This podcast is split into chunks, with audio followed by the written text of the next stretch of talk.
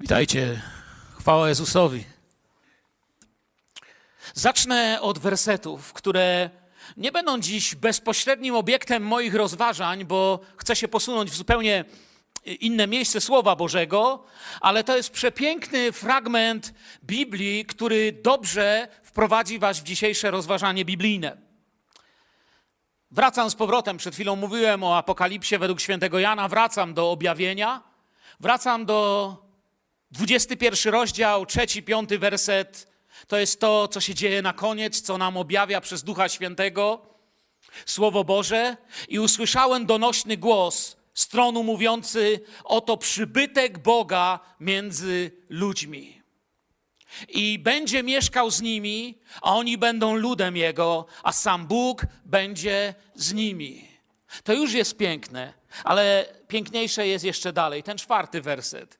I otrze wszelką łzę z oczu ich. I śmierci już nie będzie, ani smutku, ani krzyku, ani mozołu już nie będzie, albowiem pierwsze rzeczy przeminęły. Wyobraźcie sobie świat bez tego. Albo człowiek wierzy, że Bóg jest tak wielki i to się może stać, albo patrzy na to i mówi: Nie, to nie jest możliwe. I wtedy dopiero musi poznać Jezusa. I rzekł ten, który siedział na tronie, oto wszystko nowym czynię i mówi, napisz to, gdyż słowa te są, jakie? Pewne i prawdziwe. Ten, który nigdy nie oszukiwał, nigdy nie kłamie, daje nam takie słowo i to się jeszcze nie stało, ale my już dziś potrzebujemy czasem obtarcia łez. My już dziś potrzebujemy, aby często w naszych rodzinach, Wiem, że dzisiaj na tej sali nie tylko są takie rodziny, które mąż, żona, tata, mama, przyszliście tu z dziećmi, dzieci są na szkółce, wasz dom jest ułożony przez Słowo Boże, macie to, to wszystko, co powiedziałbym, niesie szczęście. Wiem, że są tu dzisiaj takie siostry, które muszą iść do domu, w którym ciągle ten mrok nikotyny, alkoholu, czasem narkotyków i przekleństwa panuje. Są tutaj takie dzieci, które modlą się o swoich rodziców. Są żony, co się modlą o mężów, są mężowie, co się modlą o żony. Są tacy, co kochają swoją rodzinę, choć jest tak trudno ją kochać i modlą się. Są tacy, co w tym roku mogą powiedzieć, że Bóg dotknął się mego domu, mego życia, dotknął się i mnie uwolnił. Dotknął się i tych, co kocham, uwolnił. I są tacy, co ciągle ocierają łzy. To się jeszcze nie stało. Ale otarcia łez potrzebujemy. Już dziś potrzebna jest zmiana sytuacji. I zanim będziemy oglądać to, co zapowiedziane jest w objawieniu, to jak wygląda to na dziś? Z czym dzisiaj mogę wyjść z tego niedzielnego nabożeństwa do domu? Wiemy i często powtarzamy, my nie chodzimy do kościoła. Kościołem jesteśmy. Kościołem się jest. Historia Kościoła pokazała, że gdy do władzy dochodzą tyrani, budynek można przerobić na magazyn.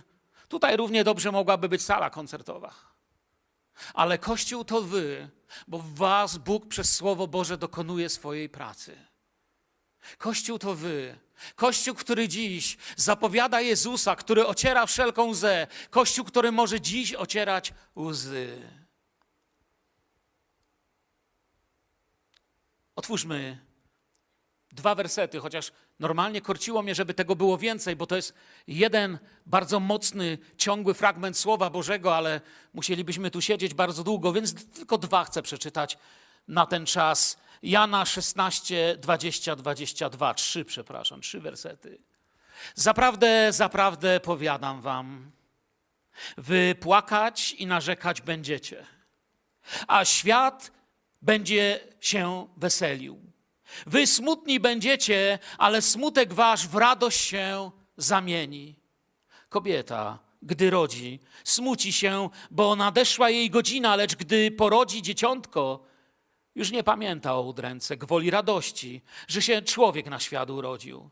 I wy teraz się smucicie, lecz znowu ujrzę was i będzie się radowało serce wasze, a nikt nie odbierze wam radości waszej. Dziś chciałbym powiedzieć o radości, ale nie w ten sposób o radości takiej, że Wychodzę do Was uśmiechając się, mówiąc, że mam w sobie radość Ducha Świętego, chociaż fakt mam, jestem człowiekiem szczęśliwym, to chcę powiedzieć o radości, która przychodziła przez łzy. O radości przez łzy, przez odkrywanie, przez coś, przez pewien proces prowadzący ku czemuś prawdziwemu, co nazwę radości nosi. Słowa, które przed chwilą, drodzy, Wam przeczytałem, nieraz zastanawiano się, czy słowa Jezusa w tym fragmencie w Jana dotyczą zmartwychwstania, czyli tego, że Jezus miał zmartwychwstać, czy powtórnego przyjścia Pana Jezusa, które Jezus zapowiadał. Myślę, że jako teolog tak się ośmielam powiedzieć, myślę, że dotyczą radości po spotkaniu z Jezusem, jak też tej, tej, tej, radości trzeciego dnia, jak też tej radości z powtórnego przyjścia pańskiego. Wierzę, że dotyczą radości po spotkaniu z zmartwychwstałego Jezusa już trzeciego dnia, dlatego że wiemy, że trzeciego dnia Pan zmartwychwstanie i, i, i oni go spotkają, będą się z tego cieszyć ale też dotyczą czasów ostatecznych, stąd używany też jest i w objawieniu Jana symbol kobiety oczekującej dziecka. Wiemy, że to jest bardzo apokaliptyczny symbol oczekiwania, czekania na poród. Dotyczą naszego życia teraz i potem. W rzeczywistości dotyczą narodzenia się wiecznej radości pomiędzy zmartwychwstaniem i byciem z Nim na zawsze to narzekać. Będziecie narzekać, mówi. To greckie słowo oznaczające żałobę. To nie jest, wiecie, jakieś takie narzekanie, jak czasem ludzie narzekają. To mu nie pasuje, tam to nie pasuje, siam to nie pasuje, to nie lubi, tam to nie lubi. Nie, nie o tym teraz mówię. To jest dzisiaj, świat jest, to jest epidemia dzisiaj. Ale tutaj to narzekanie Greka wskazuje nam, że oznacza coś, co bardziej byśmy powiedzieli takim narzekaniem żałobnym, żałobę. Nie jakieś takie zwykłe narzekanie. Oni są z Jezusem. To ostatni wieczór przed tym, po co przyszedł. To ostatni wieczór przed krzyżem. Kiedy Jezus do nich mówi te słowa, to już tylko kwestia godzin, i to, co zapowiadali od setek lat prorocy, zacznie się dziać. Słowa, lecz znowu ujrzę Was. Zawierają w sobie aresztowanie, mękę, śmierć, krzyż. Znowu ujrzę Was. Pan Jezus mówi do nich słowa, ale udaje się straszną wędrówkę. Za chwilę pójdą do ogrodu Getsemane. Za chwilę będzie zdrada, plucie, policzkowanie, bicie, wyszydzanie i wszystko to, co doprowadzi do momentu, gdy wycieńczone ciało Syna Bożego dojdzie do miejsca, gdzie Jezus powie: Wykonało się. A potem będzie to potem. Potem będzie to znowu, znowu ujrzę Was trzeciego dnia. Ostatnio, w czasie różnych rozmów z Wami, przyjaciele, niektórzy z Was powiedzieli do mnie, nie wiem, w ostatnim czasie chyba 10 osób, tak pi razy drzwi, jak to mówią, nie umie policzyć, ale kilka osób na różne sposoby mówią, wiesz, czasy jakieś takie smutne. Człowiek wspomina, że te 10-20 lat temu było lepiej. Czasy jakieś smutne, że jakoś wam smutno, jakoś ciężko na sercu. Najpierw pandemia, mówiliście, potem wojna. Jakoś mówicie, trudno się robi. To samo czuję. Trzeba było sobie przypomnieć, na czym skupiamy wzrok. Ostatnio mówiłem tego, co w górze szukajmy, czyli celu, tego, dokąd idziemy. I dziś właściwie bardzo podobne przesłanie, choć innego miejsca, inne okoliczności, ale to samo Boże prowadzenie ku temu samemu miejscu, miejscu spotkania z Nim, miejscu, do którego naprawdę idziemy. Jezus zapowiada, że przyszłość nie będzie pełna przyjemności. I nie trzeba wielkiego wykształcenia, wystarczy trochę o historii Kościoła poczytać już w dziejach apostolskich, a kto chce to więcej, by zobaczyć, że rzeczywiście nie było wiele przyjemności, ale jednak odkrywamy wiele radości. Jezus nie poklepuje uczniów po ramionach z banalnym nie martwcie się, chłopaki, jakoś to będzie. Nie ma coś takiego miejsca. On nie agituje i nie mówi, oby jak najwięcej ludzi zdążyło zapisać się do kościoła. On wzywa, aby nieść za nim krzyż. Uważni czytelnicy zauważą coś, co nieraz tu mówiliśmy, że w miarę rybków, chlebków ludzi było dużo, ale w miarę przybliżania się do krzyża coraz ich mniej. On wzywa, by nieść za nim krzyż. On wie, jak będzie. Jego słowa wcale nie brzmią jakoś radośnie, jednak radość zapowiadają. Wiemy, że Getsemane będzie taką trwogą, że ewangelista napisze, że krople jego potu były jak krew. Ale zapowiada zwycięstwo. Mówi, że będzie radość, będzie, będzie spotkanie takiej radości, której nie da się zabrać. I to nie jest wypowiedź na tej zasadzie, która ma nam powiedzieć, że zobaczycie, świat jeszcze dostanie za swoje, a nasze będzie na górze. Absolutnie to nie jest w ogóle w tym duchu, nie taki jest cel. Teraz wam trudno, ale potem będzie na odwrót. Nie, to nie to, co on mówi. To nie cel tego słowa. Wiecie, biblijnie wierzący człowiek nigdy nie wyśle nikogo do piekła, nigdy nie będzie rozpatrywał prawdy Ewangelii na zasadzie zemsty, że moje jednak okaże się prawdą, a tamto będzie nieprawdą, bo nie o zemstę chodzi, a o zbawienie. Nie o zemstę, a o miłość. Miłość nigdy nie szuka zemsty. Miłość zawsze poszukuje przemiany.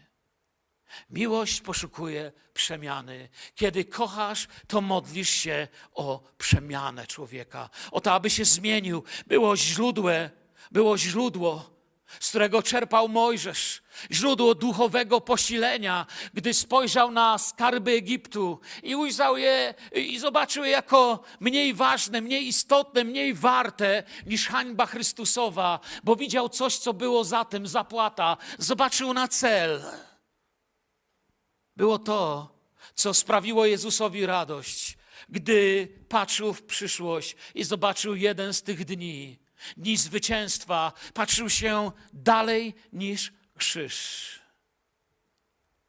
Bóg chce skierować oczy wierzących poza rzeczywistość zwaną dzisiaj.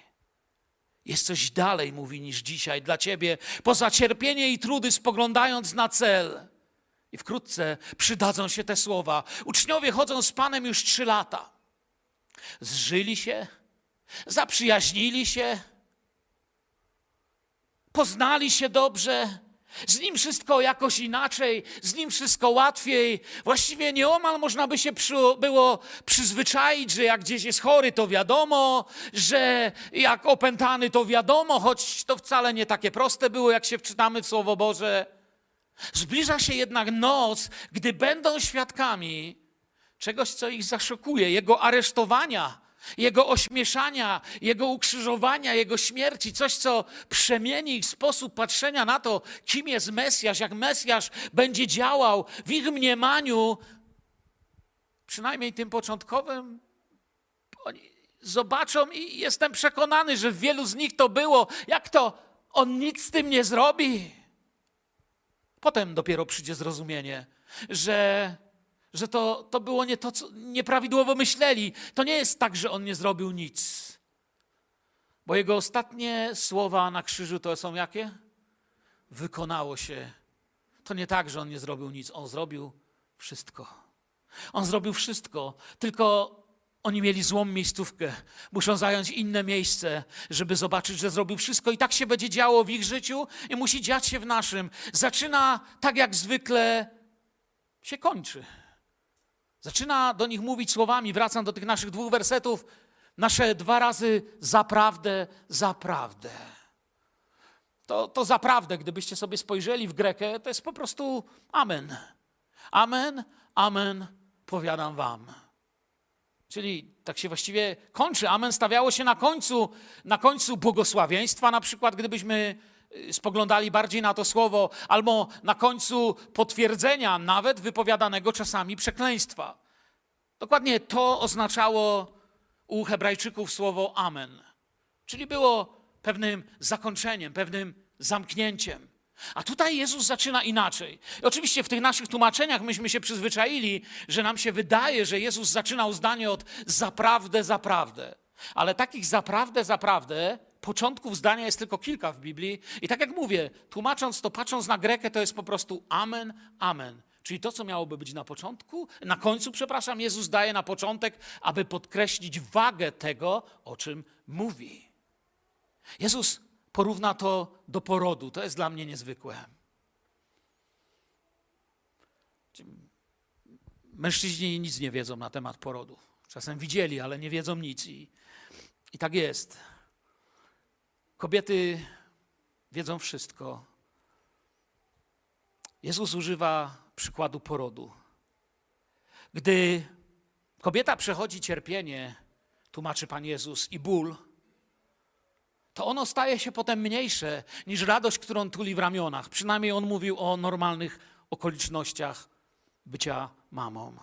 Nikt, ani kobieta, już na pewno mężczyzna, ani lekarz, ani mąż, nikt normalny nie powie kobiecie, nie martw się, porody są fajne. Nikt tak nie mówi. Ktoś kiedyś powiedział i myślę, że to jest prawda, że jeśli my faceci byśmy mieli rodzić, to już by nie było życia na ziemi. Byśmy uciekli. Ja myślę, że to nie jest takie złe, żeby mężczyzna był chociaż na jednym porodzie, kiedy jego żona rodzi. To wzbudza szacunek, wiecie. Bo nam się czasem wydaje, że ta kobieta koło nas to taka słaba, my faceci to coś wiemy.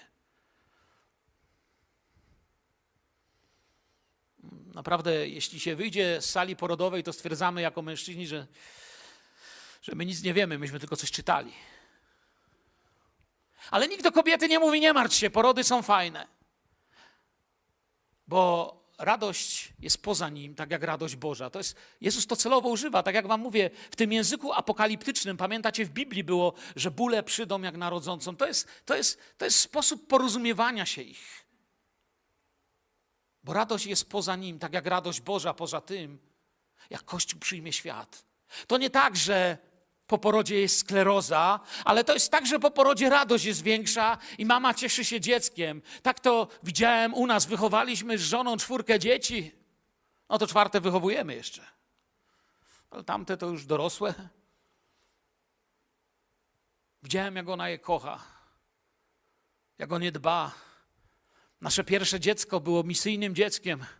Często z nim rozmawiamy, zrobił więcej kilometrów i przepłynął na morzach i lądach przejechał kilometrów więcej niż niejeden podróżnik. Na misjach wychowywał się z tyłu u takiego busika. Moja żona nie miała ciepłej wody bieżącej. Myła dzieci dziecko pierwsze nasze w termosach, gorącą wodą. Na granicach z tego powodu było nam przejść łatwiej, ale żyć czasami było trudniej. Ale widziałem jej radość, jej miłość do tych dzieci.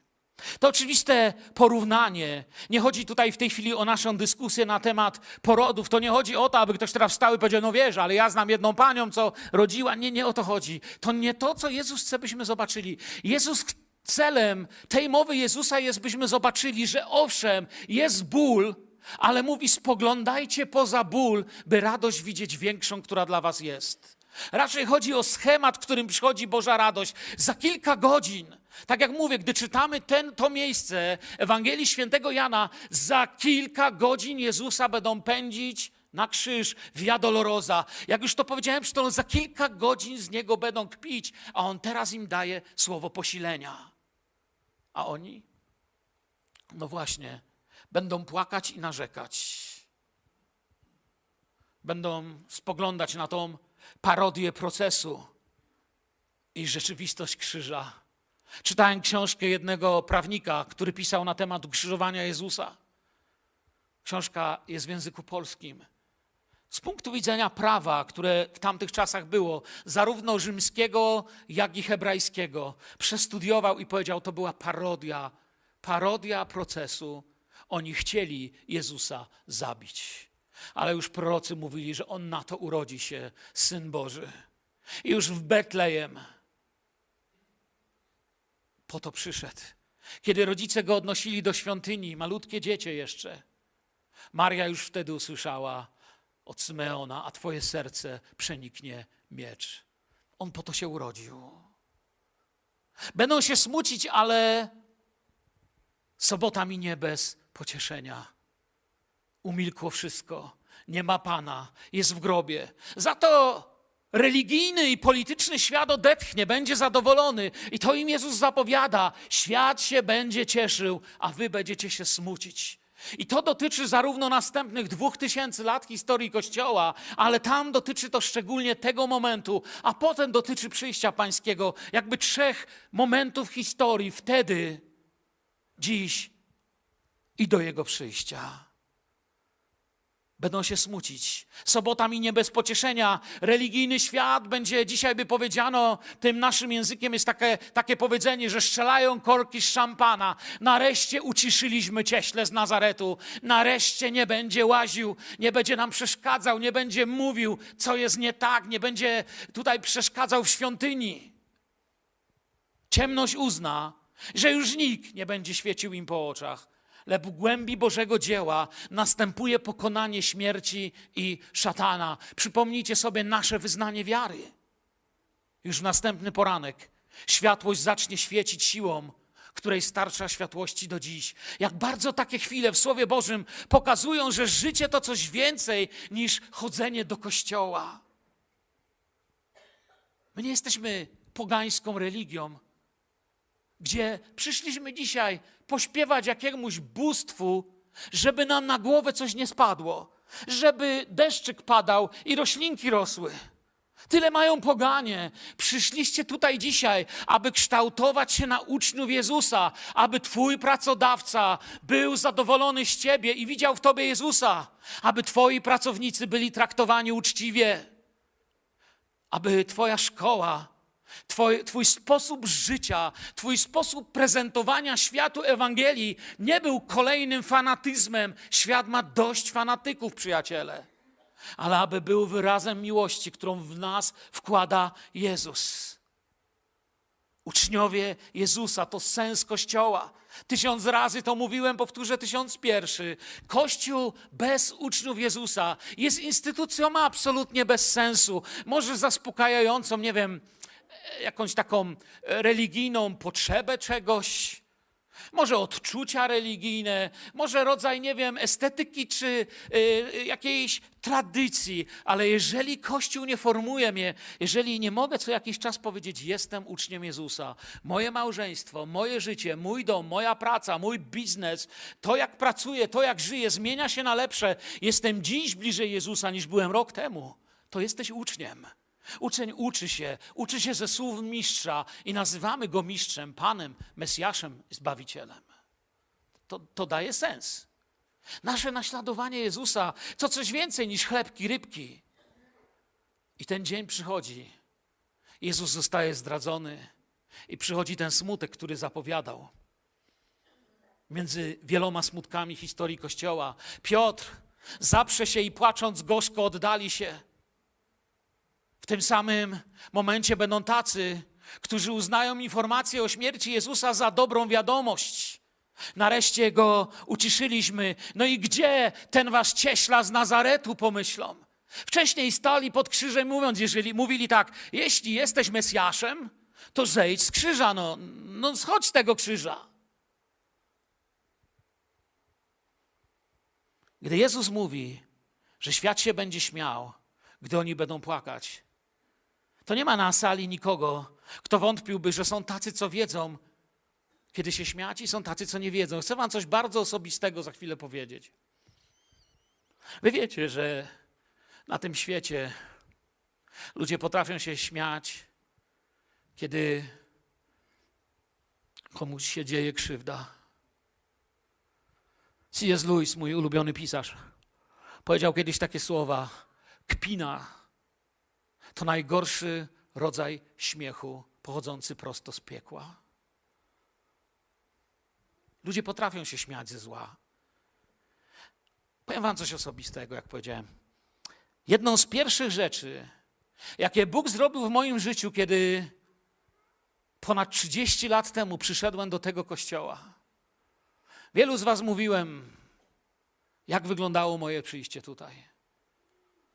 Kolega mi powiedział: Uważaj, bo zielonoświątkowcy wypiorą ci mózg.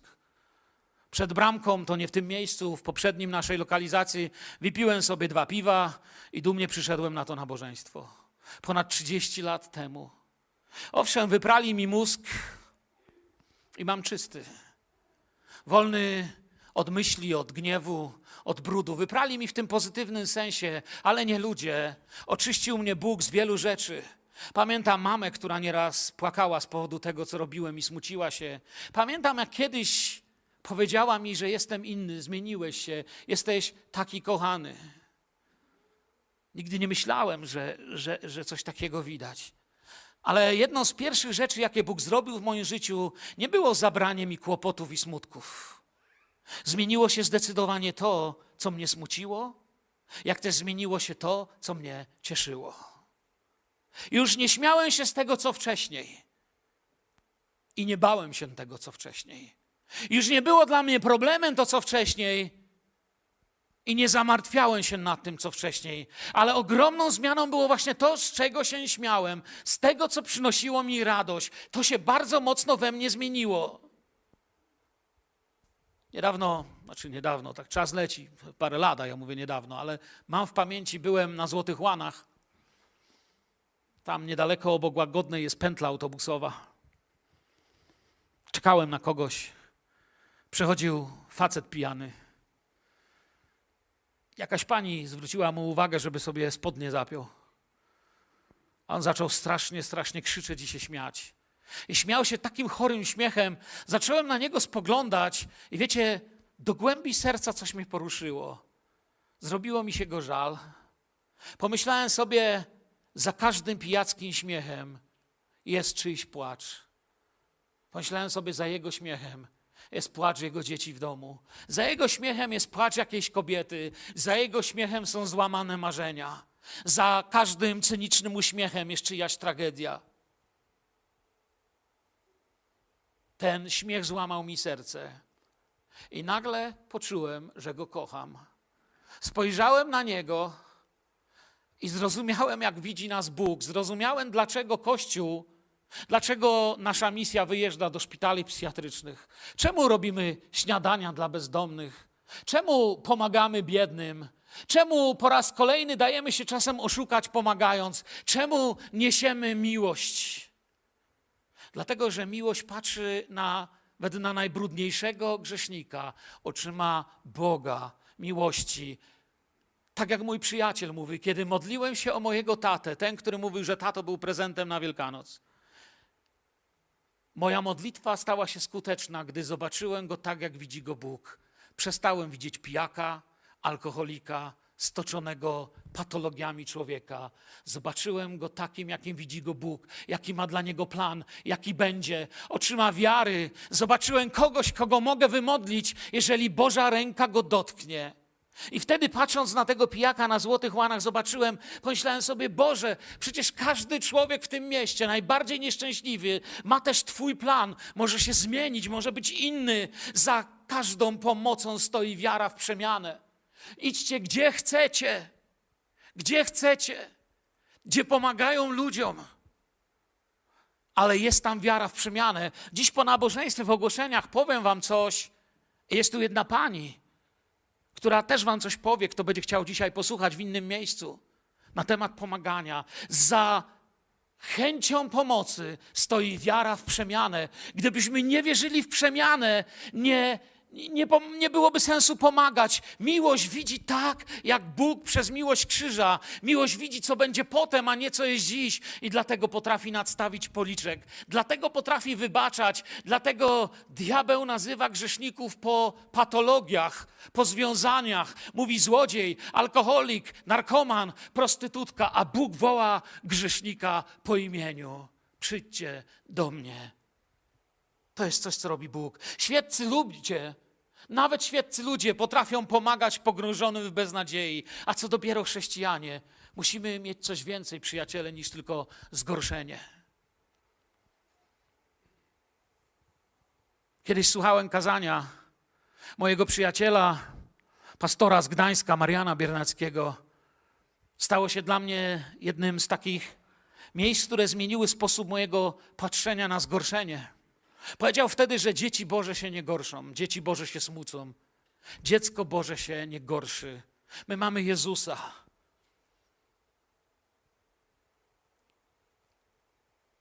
Jaka więc to ma być radość, z którą wyjdziemy stąd? Z jaką radością wyjdziemy w te święta, które teraz będą? I wy się smucicie, mówi do nich. Lecz znowu ujrzę was i będzie się radowało serce wasze i nikt nie odbierze wam radości waszej. Jaka to musi być radość, żeby ci jej nikt nie odebrał?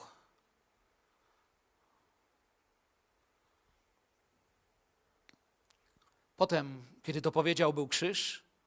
Więc jak to się miało stać trzeciego dnia? Ewangelista Marek, nie będziemy tego czytać, nie wyświetlamy, nie, nie, nie szukajcie tego, znacie na pamięć zresztą to słowo. Ewangelista Marek pięknie opisuje, jak to ta radość wzeszła, jak, jak słońce o poranku, bo wzeszła o poranku trzeciego dnia. Ona poszła i oznajmiła to tym, którzy z nim przebywali, a którzy się smucili i płakali. Co im oznajmiła, pamiętacie? Była u grobu i mówi: Grób jest jaki? Pusty. Grób jest pusty. Trzy dni potem poczuli zapowiedź tego, co czekało w przyszłości. Siedzieli przerażeni, smutni, zapłakani. Co teraz będzie? Czy Rzymianie przyjdą po nas? Czy żołnierze ze świątyni przyjdą po nas? Czy faryzeusze nas teraz też zamęczą i tak samo? I nadchodził ktoś inny i wszedł w to wystraszone towarzystwo przez zamknięte drzwi spojrzał na nich i mógłbym czytać i czytać ten fragment bez końca. Mógłbym wam tutaj do 18 wieczorem opowiadać o tym. A wiem, że wielu z was właśnie z taką radością na twarzy słuchałoby tego. A on wszedł przez zamknięte drzwi i powiedział im: Pokój wam. Cieszę się, że znacie Biblię. Pokój wam. Świat przestał się wtedy śmiać. Grób był pusty, a w serca uczniów wstępowała radość. Żołnierze i faryzeusze się tłumaczyli w strachu. I to jest to pierwsze poczucie radości z jego zwycięstwa. Ono różnie przychodziło w waszym życiu. To pierwsze poczucie radości. Jestem kimś innym przez zmartwychwstanie Jezusa w Jego mocy. Ja stojąc tu, jestem dowodem na to, że Jezus leczy. Pamiętacie, lekarz powiedział: Mirek, jeżeli zostaniesz na wózku inwalidzkim, niewidomy, będziemy to nazywać cudem. Stojąc nad moim łóżkiem w pokoju, przy mojej żonie powiedział: Być może będziesz się musiał pogodzić z tym, że pójdziesz na rentę. Zobaczcie, stoję przed wami, bo Kościół się o mnie modlił. Na tym miejscu jesteście wy, którzy wróciliście z badaniami z nowotworu, z, od lekarza, że macie nowotwór i jesteście na świadectwo tych, którzy dzisiaj przyszli tu z ciężkim sercem, niech podniesie rękę każdy, kogo Jezus uzdrowił. Podnieście rękę. Zobaczcie, ci z Was, którzy macie dziś problem. Bóg działa, Bóg żyje. My nie mówimy o chodzeniu do kościoła, mówimy o byciu kościołem. To drugie, to, to drugie ucieszenie się z Jezusa, Jego zapowiedź, to gdy doświadczamy pełni Ducha Świętego. Pierwszy raz ucieszyli się, gdy On wszedł przez zamknięte drzwi. Pokój wam. Drugi raz radość wypełniła ich wtedy, kiedy w dniu pięćdziesiątnicy stąpił na nich kto? Pocieszyciel, parakletos w Grece. Parakletos to, wiecie, to jest głębokie słowo. Na temat tego greckiego słowa mógłbym całe wykłady wam robić, nie będę was zasmucał, ale pocieszyciel, Duch Święty, ten, który wprowadza w mądrość, pociesza, wstąpił. O, wyjaśnijcie to komuś, kto nie czytał Biblii. Nie da się, Duch Święty to pocieszyciel. Oto pojawia się radość, jakiej nie znaliśmy. Wiecie, co to jest za radość? Powiem wam, co to za radość. Pamiętacie, może na szkółce, jak chodziłeś tu na szkółkę, jeśli byłeś młodszy, albo z Biblii pamiętasz. Radość jest jednym z owoców Ducha Świętego, dokładnie. I to jest radość, o której mówi Jezus. To jest owoc miłości, owoc ducha, radość z harmonii ze Stwórcą. Kiedy moje życie harmonizuje z tym, co chce Bóg, to nie to, jaka jest tabliczka na moim kościółku, to nie to, w jakiej kancelarii zapisane jest moje imię, to nie to, jak nazywam siebie denominacyjnie, ale to, co żyjący we mnie Bóg zrobił. To jest to, co nas zmienia. My nie dlatego jesteśmy zbawieni, że się nazwaliśmy tak i że będziemy ludziom to wmawiać, ale dlatego, że uwierzyłem w Jezusa. On powiedział, że kto w Niego wierzy, będzie zbawiony. I trzecia ta radość, to jest ta ostateczna, o której mówi ten fragment. To gdy go zobaczymy w jego przyjściu i ten Kościół się pociesza. Czy wiecie o tym, że w naszym kraju wielu ludzi nawet nie wie, że Jezus zapowiadał swoje powtórne przyjście? Rozmawiałem z ludźmi, którzy nawet o tym nie słyszeli. A ja wierzę, że właśnie świadomość tego sprawia, że żyjemy inaczej.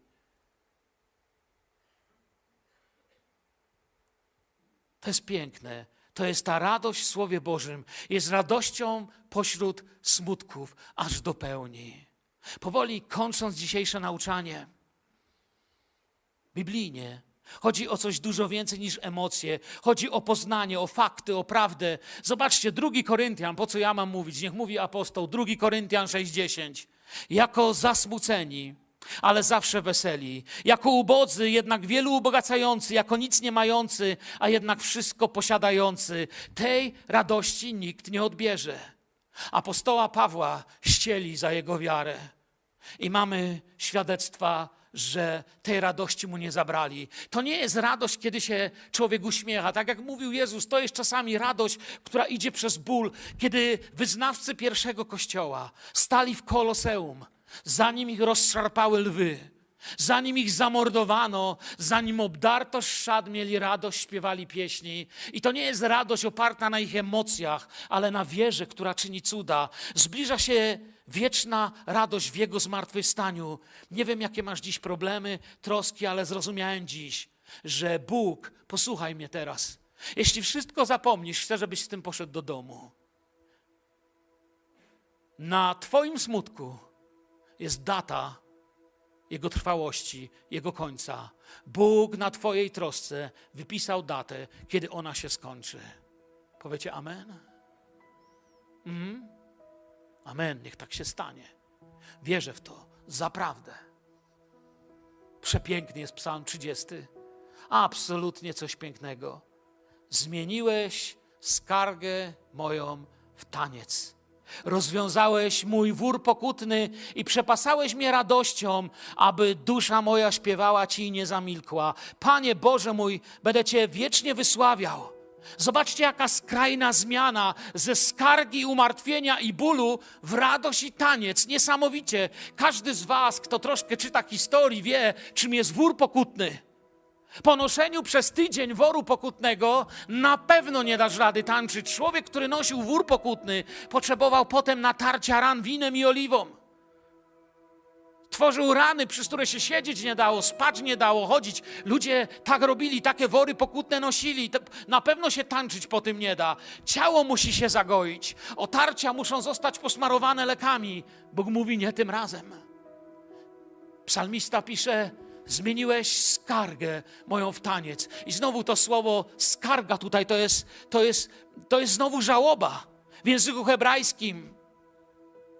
Zmieniłeś, jest też piękne tu. Wczoraj patrzyłem sobie w hebrajską Biblię.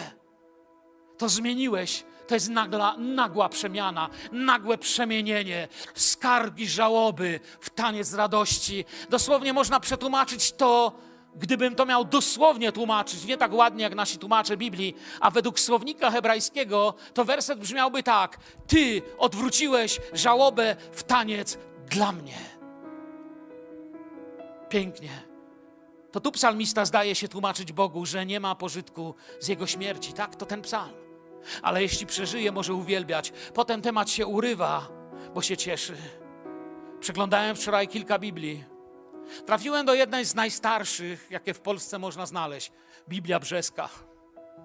Czasami jej język jest tak stary, że młodzi ludzie przychodzą i mówią, pastorze, nie rozumie, co tu pisze. Oczywiście kilkaset lat sprawiło, że nasz język się zmienił. Ale chcę wam przeczytać piękny werszet z drugiej Mojżeszowej, kiedy Izrael przeszedł na drugą stronę morza. Kiedy po jednej stronie była w nich trwoga, smutek, ból, ucieczka, przed nimi morze, za nimi faraon, po bokach nie ma gdzie uciekać. Przychodzi pewna śmierć, Izrael się skarży, przychodzi żałość, żal. Co teraz będzie? Morze się otwiera, czytamy w Księdze Wyjścia. Mojżesz przeprowadza ich na drugą stronę i wiecie, co się dzieje? Przeczytam wam z Biblii Brzeskiej. Przepiękne jest to stare tłumaczenie, posłuchajcie. Przechodzą na drugą stronę, co się dzieje? Druga Mojżeszowa 15:20. Wtedy i Maria, prorokini, siostra Araonowa, wzięła bęben w ręce swe, a wszystkie niewiasty szły za nią z bębny tancując. Z bębny tancując, mi się to podoba. Przed chwilą płakali, przed chwilą śmierć się wydawała rzeczywistością, a teraz szli z bębny tancując. Piękny jest ten staropolski. Wcześniej stali na brzegu rozpaczy, teraz stoją na początku radości. To wiele razy tak było. Uczniowie w Łodzi, zanim Jezus uciszył burzę, stali na progu rozpaczy i nagle przynosił ich na próg radości. Wchodzą w radość. Bóg to stosuje. To nie coś tylko tam kiedyś. On to zrobił dla mnie. A co ja mogę dla Niego? Werset 13 daje odpowiedź. Zaczynam Go uwielbiać. Psalm 30, 13 aby dusza moja śpiewała Ci i nie zamilkła, Panie Boże mój, będę Cię wiecznie wysławiał. Już żeby wiele nie mówić, zakończę słowami apostoła Pawła. Niech Paweł przemówi. Filipian 4, 4, 7. Powstańmy, by się modlić. I posłuchajcie tych słów apostoła Pawła. Niech wprowadzą radość i niech wprowadzą was w modlitwę. Radujcie się w Panu zawsze. Powtarzam, radujcie się. Skromność wasza niech będzie znana wszystkim ludziom. Pan jest blisko. Nie troszcie się o nic, ale we wszystkim w modlitwie i błaganiach z dziękczynieniem pobierzcie prośby wasze Bogu. A pokój Boży, który przewyższa wszelki rozum, szczec będzie serc waszych i myśli waszych w Chrystusie Jezusie. Czy mogło mi się przydarzyć coś lepszego niż poznać mojego Pana? Panie, oddajemy Ci hołd i chwałę. Dziękuję Tobie za moje zbawienie, za to, że przemieniłeś mój dom i moją rodzinę, że tylu z tych, których kocham, dzisiaj jest tutaj ze mną. Dziękuję Ci za Kościół, za nową rodzinę, którą mi dałeś. Dziękuję Ci za każdego, kto dziś mógł być na tym miejscu w niedzielę. Panie, modlę się o tych, którzy wracają do trudnych domów, do trudnej rzeczywistości. Błogosławię tych, którzy jadą w tym tygodniu do szpitali, pomagać biednym, pomagać uchodźcom. Modlimy się, Panie, o kościoły, które dzisiaj na Ukrainie pod bombami, pod strachem, pośród syren spotykają się na swoich nabożeństwach. Prosimy Ciebie, pragniemy być w tym mieście narzędziem Twojej miłości narzędziem Twojego dobra, Twojej cierpliwości i Twojej Ewangelii. Tobie chwała i cześć, Zbawicielu. Amen.